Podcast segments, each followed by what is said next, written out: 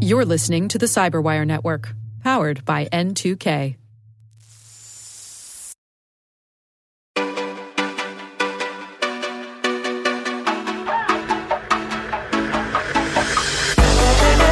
Hello and welcome to Security Unlocked, a new podcast from Microsoft where we unlock insights from the latest in news and research from across Microsoft's security engineering and operations teams.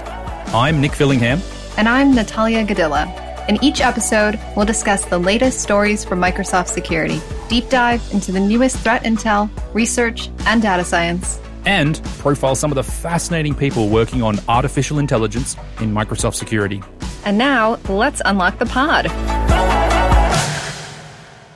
Hey, Nick, welcome to today's episode. How are you doing today? Hello, Natalia. I'm doing very well, thank you, and very excited for today's episode, episode 21. Joining us today on the podcast is Valecia Maclin, General Manager of Engineering for Customer Security and Trust, someone who we have had on the shortlist to invite onto the podcast since we began. And this is such a great time to have Valecia come and share her story and her perspective, being the final episode for the month of March, where we are celebrating Women's History Month. So many incredible topics covered here in this conversation, Natalia. What were some of your highlights? I really loved how she brought in her mechanical engineering background to cybersecurity. So she graduated with a mechanical engineering degree. And the way she described it was that she was a systems thinker. And as a mechanical engineer, she thought about how systems could fail. And now she applies that to cybersecurity and the, the lens of risk, how the systems that she tries to secure might fail in order to protect against attacks. And I just thought that that was such a cool application of a non security domain to security. What about yourself? Yeah, well, I think first of all, Valecia has a, an incredibly relatable story up front for how she sort of found herself pointed in the direction of computer science and, and security. I think people will relate to that. But then also, we spent quite a bit of time talking about the importance of the human element in cybersecurity and the work that Valecia does in her engineering organization around championing and prioritizing um, diversity and inclusion and what that means in the context of cybersecurity. It's a very important topic. It's very timely. I think it's one that people have got a lot of questions about. Like, you know, we're hearing about DNI and diversity and inclusion. What is it? What does it mean? What does it mean for cybersecurity? I think Valecia covers all of that in, the, in this conversation, and her perspective is incredible. Oh, and the great news is, as you'll hear at the end, Valecia is hiring. So if you, like me, are inspired by this conversation, great news. There's actually a bunch of roles that you can go and uh, apply for to go and work for Valecia on her team. On with the pod. On with the pod. Valecia Maclin, welcome to the Security Unlocked podcast. Thank you so much for your time. Thank you, Nick and Natalia. We'd love to start to learn a bit about you. You're uh, the general manager of uh, engineering for customer security and trust. Tell us what that means. Tell us about your team. Tell us about the amazing work that you and, and the people on your team do. Absolutely. I am so proud of our customer security and trust engineering team our role is to deliver solutions and capabilities that empower us to ensure our customers trust in our services and our products. So I have teams that build engineering capabilities for the digital crimes unit. We build compliance capabilities for our law enforcement and national security team. And our team makes sure that law enforcement agencies are in compliant with their local regulatory responsibilities and that we can meet our obligations to protect our customers. I have another team that provides uh, national security solutions. We do our global transparency centers um, where we can ensure that our products are what we say they are. I have two full compliance engineering teams that build capabilities to automate our compliance at scale for our Microsoft security development lifecycle as well as uh, things like uh, advancing machine learning, advancing open source security, just a wealth of enterprise wide as well as stakeholder community solutions. Um, I could go on and on. We do digital safety engineering. So uh, a very broad set of capabilities all around the focus and the mission of making sure that the products and services that we deliver to our customers are what we intend and say that they are. Got it. And Valecia, so how does your engineering org relate to some of the other larger engineering orgs at Microsoft that are building uh, security and compliance solutions? So our other Microsoft organizations that do that are often building those capabilities within a particular product engineering group. Um, customer security and trust is actually in our corporate, external, and legal affairs function. So we don't have that sales obligation. Our full time responsibility is looking across the enterprise and delivering capabilities that meet those broad regulatory responsibilities. So again, if we think about our digital crimes unit that partners with law enforcement to protect our customers around the world, we're building capabilities for them or digital safety, right? If you think about the Christchurch call and what happened in New Zealand, we're building capabilities to help with that in partnership with what those product groups may need to do. So, um, so we're looking at compliance more broadly. Got it. And does your team interface with some of the engineering groups that are developing products for customers? Absolutely. So when you think about the work that we do in the open source security space, our team is kind of that pointy end of the spear to do um, that assessment and identify here where some areas are that we need to put some focus. And then the engineering, the product engineering groups will then and build, go and build that resiliency into the systems two follow up questions. One is on the podcast, we've actually spoken to some some folks that are on your team. Uh, Andrew Marshall was on an earlier episode. We mm-hmm. spoke with Scott Christensen. We've had other members of the Digital Crimes Unit come on and talk about that work. Just a sort of a signpost for listeners of the podcast how does Andrew's work uh, fit in your organization? How does Scott's work fit into your organization? So, um, both Andrew and Scott are in a team um, within my org uh, that's called Security Engineering and Assurance. And they're actually able to really focus their time on that thought leadership portion. So, again, if you think about the engineering groups and the product teams, they have to, you know, really focus on the resiliency of the products what our team is doing is looking ahead to think about what new threat vectors are. So if you think about the work that Andrew does, he partnered with Harvard and, and other parts of, of Microsoft to really advance thought leadership and how we can interpret adversarial machine learning. Um, when you think about some of our other work in our open source security space, it is let's look forward at where we need to be on the edge from a thought leadership perspective. Let's prototype some capabilities operationalize it so that it's tangible for the engineering groups to then apply. And then our my guys will go and partner with the engineering groups and got, and gals right? So so um, we will then go and partner with the product groups to operationalize those solutions either as a part of our security um, development lifecycle or just a general security and assurance practices Got it. And I think, I, I, can't remember if it was Scott or Andrew mentioned this, but on a previous podcast, there was a reference to, I think it's an internal tool, something called Liquid. Mm-hmm. Liquid, that, yes. Can you talk uh, about uh, that? Because it was, it was hinted at in the previous episode. Yes. Yes. So Liquid um, actually have a full team that builds and sustains Liquid. It is a um, custom built uh, capability that allows us to basically have sensors within our build systems. Um, and so when you think about our security development lifecycle and you think about our operational security requirements, it's given us a way to automate not only those requirements, but, you know, ISO and NIST standards. Um, and then that way with those hooks into the build systems, we can get a enterprise wide look at the compliance state of our builds as they're going on. So a developer in a product group doesn't have to think about, am I compliant with SDL? Um, what they can do is, you know, once the, the data is looked at, we can do predictive and reactive analysis and say, hey, you know, there's critical bugs in this part of the application that haven't been burned down within 30 days. And so rather than a lot of manual attestation, we can do um, compliance at scale. And I, just mentioned manual attestation of security requirements. Um, one of my other teams um, has recently just launched a capability that we're super excited about that leverages what we call CodeQL or used to be called Semmle that again is automating kind of on the other edge, right? So with Liquid, it's once we pulled in the build data. Um, we're working with the engineering groups in Microsoft now to um, do the other edge where they don't have to self attest that they're compliant with security requirements. Um, we're, we're moving very fast to um, automate that on behalf of the developer so that, again, we're doing security by design. So, how has your team had to evolve and change uh, the way that they they work during this sort of the COVID era, during the sort of work from home? Was your team already set up to be able to securely work remotely, or were there sort of other changes you had to make on the fly? So, you know, as we've been in COVID, my team just responded phenomenally. We were actually well positioned to work from home and continue to function from home. You know, there were some instances where, from an ergonomic perspective, let's get some resources out to folks because maybe their home wasn't designed for them to be there, you know, five days a week. So the, the technical component of doing the work wasn't the challenge.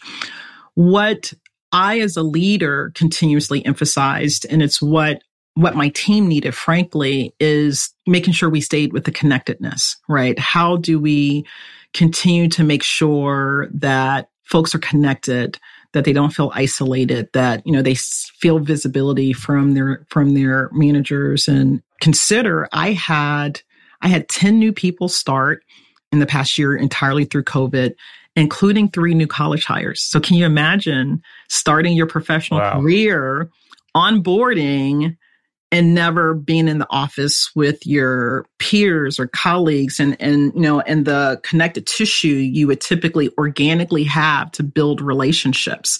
And so through covid during covid we've had to be very creative about building and sustaining the connective tissue of the team making sure that we were understanding folks um, personal needs and creating a safe space for that. You know i was a big advocate way back in August where I said, Hey, folks, you know, because the, I knew the school year was starting. And even though we hadn't made any statements yet about when return to work would, you know, would advance to, I made a statements to my team of, Hey, it's August. We've been at this for a few months. It's not going anywhere anytime soon. So I don't want us carrying ourselves as if we're coming back to the office tomorrow. Let's, you know, give folks some space to reconcile what this is going to look like if they have childcare, if they have elder care, if they're just frozen from being in, indoors this amount of time. Let's make sure that we're giving each other space for that. Also, during the past year, you know, certainly we had, I would say, parallel once in a generation type events, right? So we had COVID, but we also had a increased awareness, you know, of, of the racial inequities in our country. And for me, as a woman of color that's in cybersecurity, I've spent my entire career being a, a series of firsts, um, particularly at the executive table. And so, you know, so it was a an opportunity we also had in the past year to advance that conversation so that we could extend one another grace right? So I personally was touched by COVID. I, I lost five people in the past year.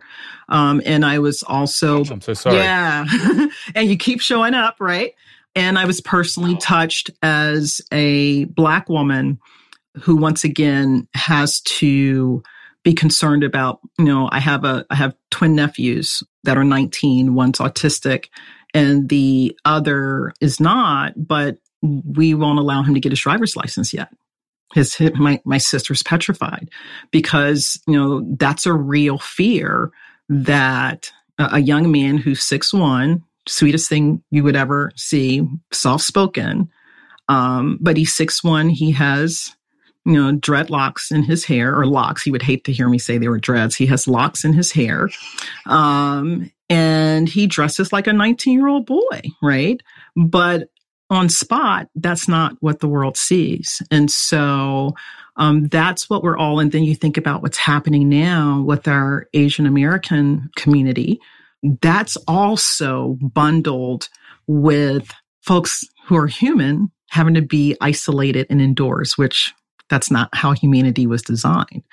And so we have to remember that that shows up. And and when you're in in the work of security where you're always thinking about threat actors and i often say that some of our best security folks have kind of some orthogonal thinking that's necessary to kind of deal with the different nuances when you when you are thinking about how do you build resiliency against ever evolving threats notwithstanding the really massive one that you know was the next one we, we dealt with at the end of the last calendar year those are all things that work in the circle. And I always say that people build systems, they don't build themselves.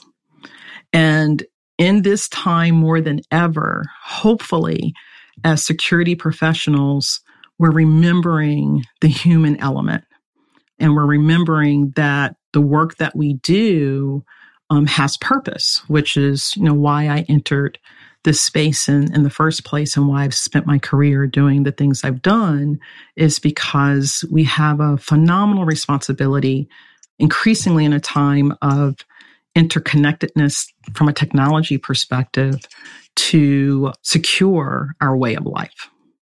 Wow. Um, well, on, on that note, you talked about sort of why you went into security. I'd love to sort of, I'd love to go there. Would you mind talking us through how you sort of first learned of security and, and why you're excited about it and how you made the decision to, to go into that space? Absolutely. So mine actually started quite a while ago. I was majoring in mechanical engineering and material science at, at Duke University. I was in my junior year, and um, I should preface it with I did my four year engineering degree in three and a half years. So my, my junior year was pretty intense.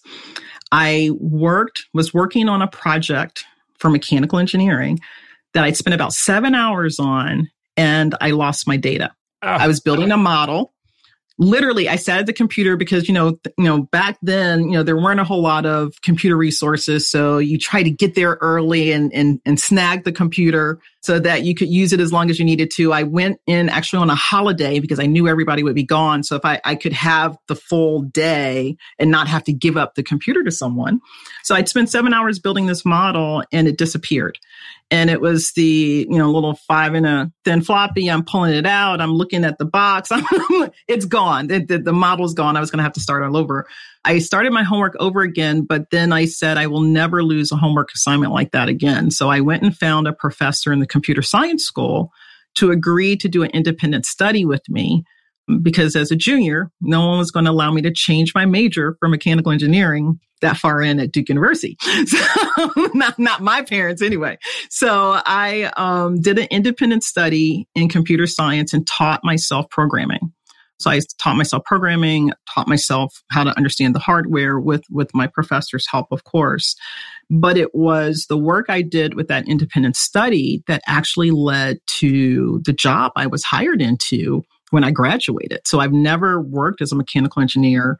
I immediately went into doing national security work um, where I worked for companies that were in the defense industrial base for the United States. And so I, I started and spent my entire career building large scale information systems for, you know, the DoD, for the intelligence community.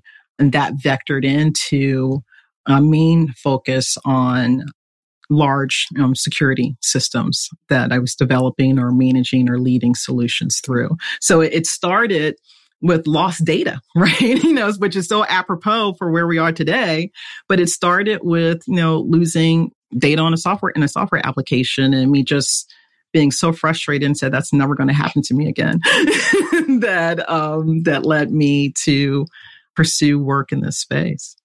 How did your degree in mechanical engineering inform your understanding of InfoSec as you were studying InfoSec? Did you feel like you were bringing in some of that knowledge? One of the beautiful things, and it was interesting, as I would take on new roles, I'll, I'll never forget. Um, I, I, got wonderful opportunities as as my career was launched, and folks would ask me, "Well, why are you going to go do that job? You've never done that before. You know, do you know it?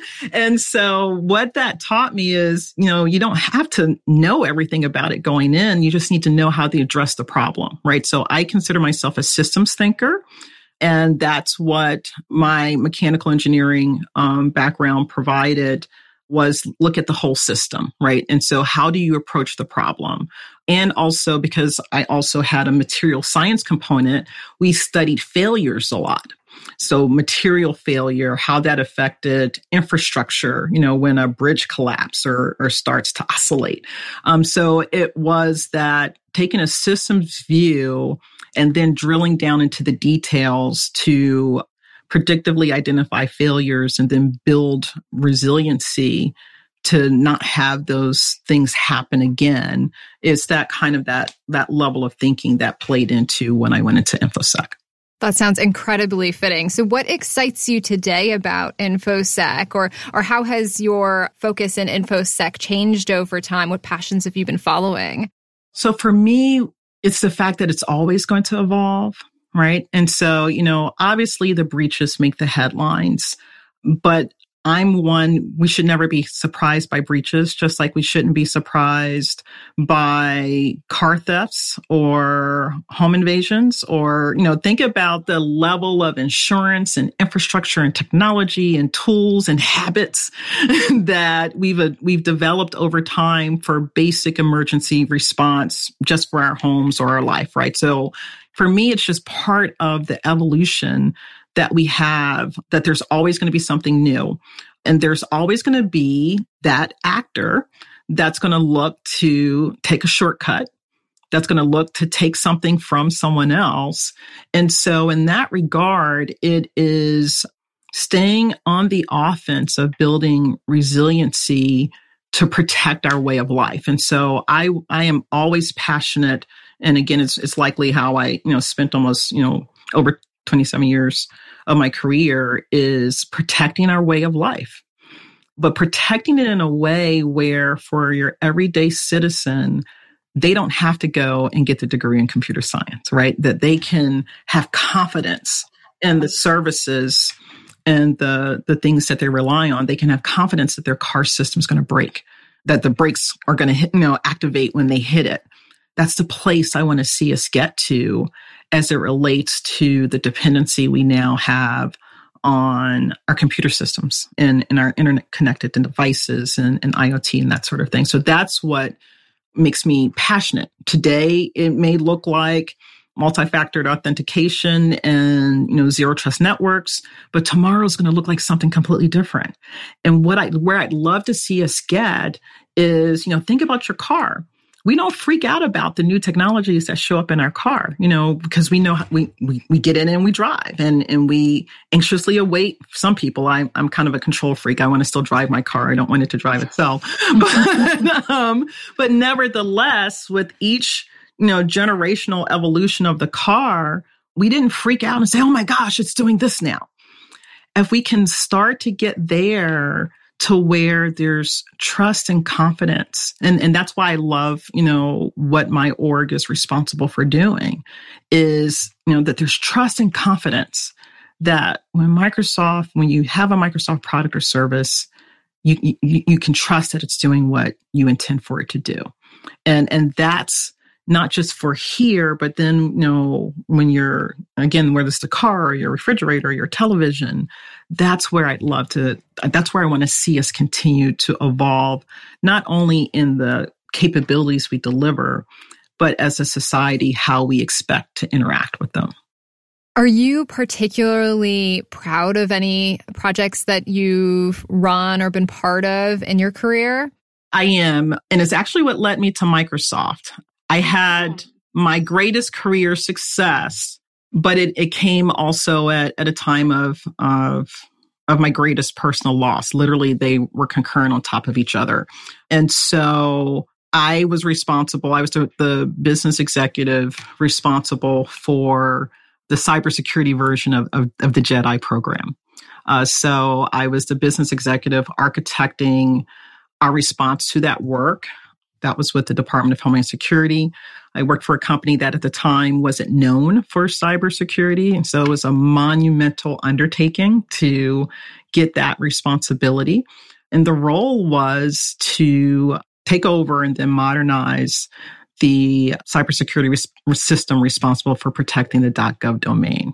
So it was tremendously rewarding, especially in the optic that we have today I received the highest award that my prior company gives to an individual. I was super proud of the team that I was able to lead and, and keep together during all the nuances of stop, start, stop, start that government contracting um, does when there's protest.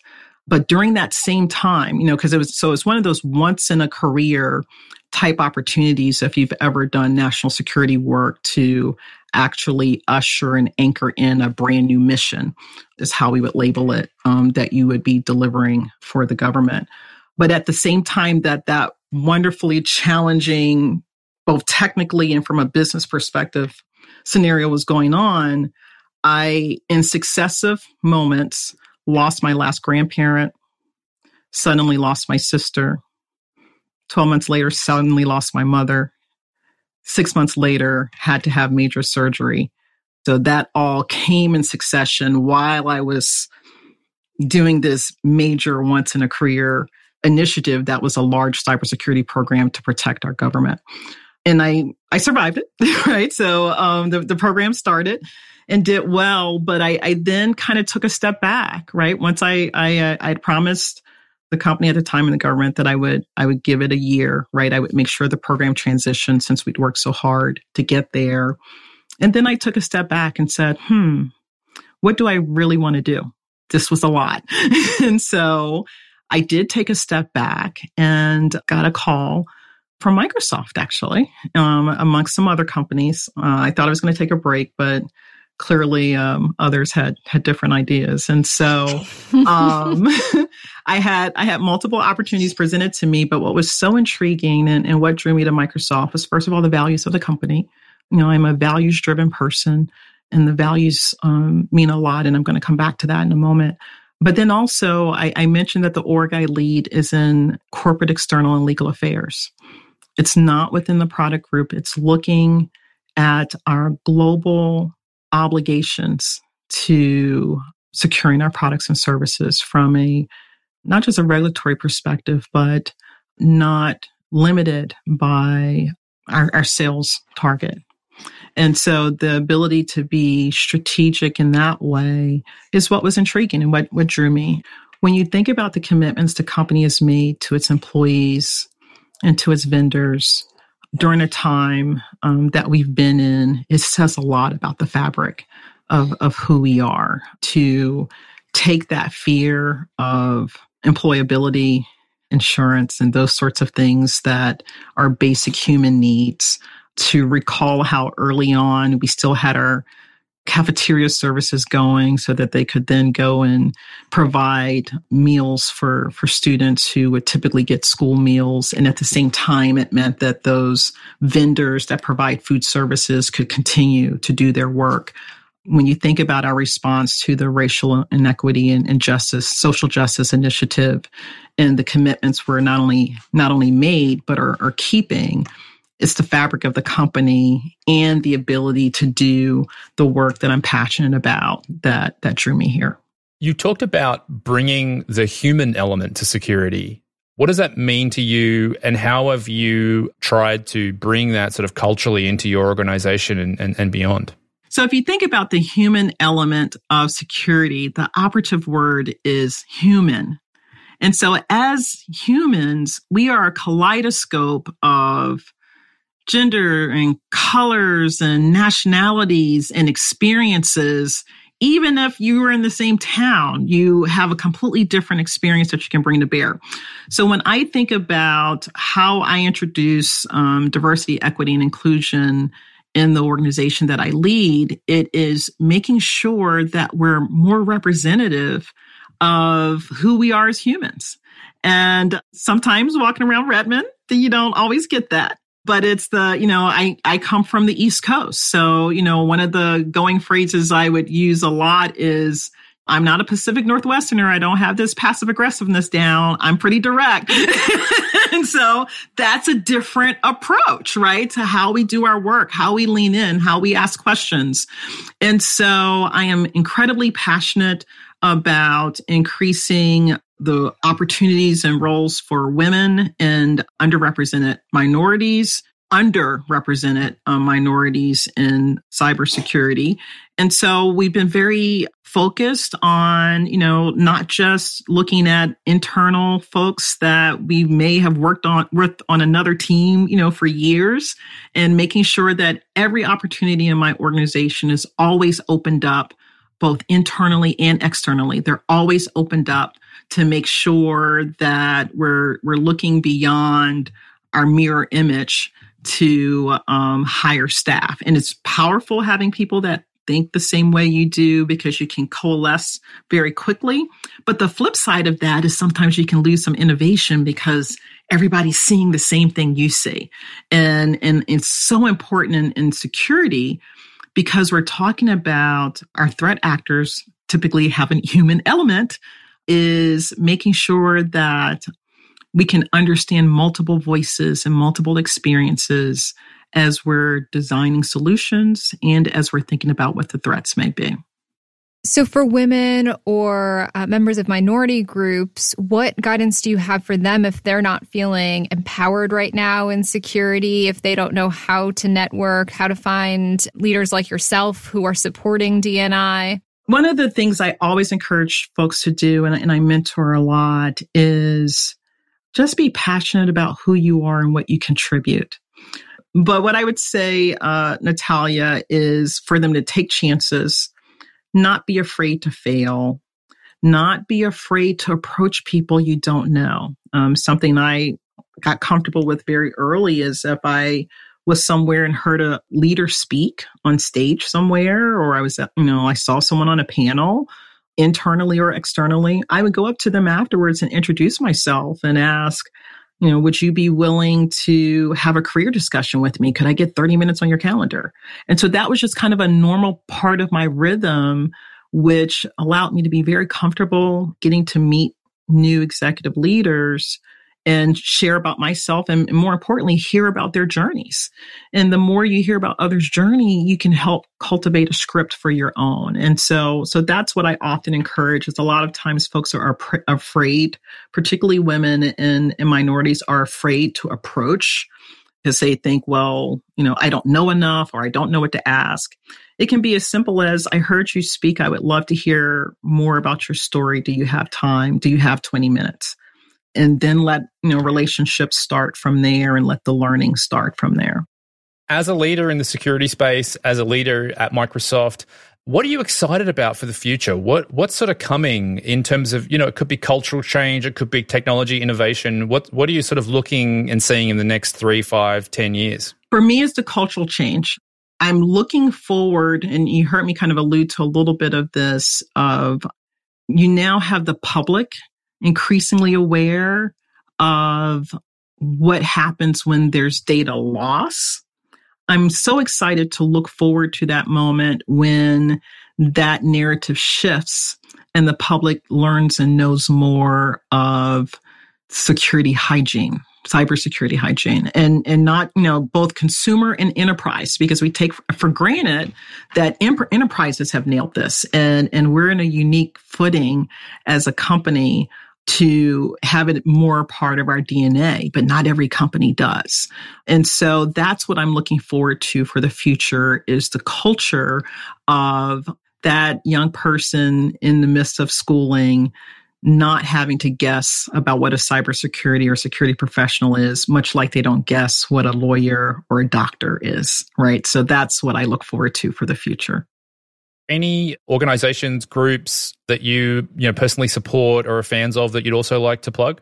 Sure. So I actually support a, a, number of organizations. I support an organization called Advancing Minorities in Engineering, which works directly with historically Black colleges and universities to not only increase their learning, but also create opportunities to extend the representation in security. I also am a board member of SafeCode, which is also focused on advancing security, design, hygiene across enterprises, small, mid-sized, and large businesses. And so, so those are, are certainly a, a couple of, of organizations that, you know, I dedicate time to. I would just encourage folks, you know, we have Teals, we have DigiGirlz. Everyone has a role to play to help expand the perception of what we do in the security space we're not monolithic. The beauty of us as a people is that we can bring our differences together to do some of the most phenomenal and innovative things. And so that would be my ask is in whatever way fits for where someone is that they reach out to someone and make that connection. I, I very often will reach down and I'll have someone, you know, a couple levels down and say, Oh my gosh, I can't believe you called and asked for a one on one. So I don't wait for folks to ask for a one on one with me. I I'll go and ping and just, you know, pick someone and say, Hey, you know, I want to, I just want to touch base with you and see how you're doing and see what you're thinking about with your career.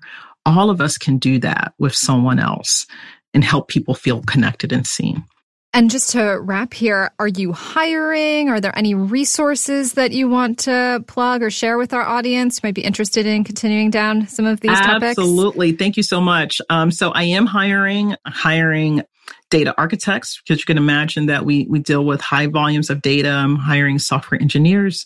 I'm hiring a, a data scientist.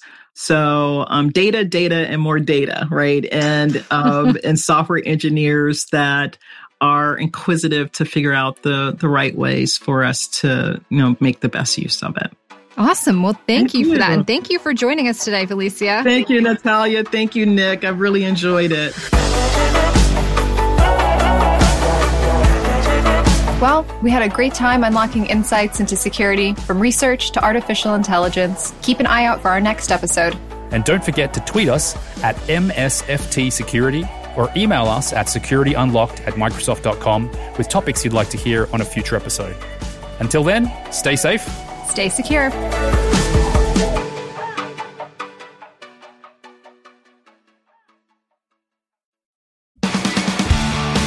This week on the Microsoft Threat Intelligence Podcast, we're talking scumbots with Paul Melson. Believe me, you're going to want to hear this.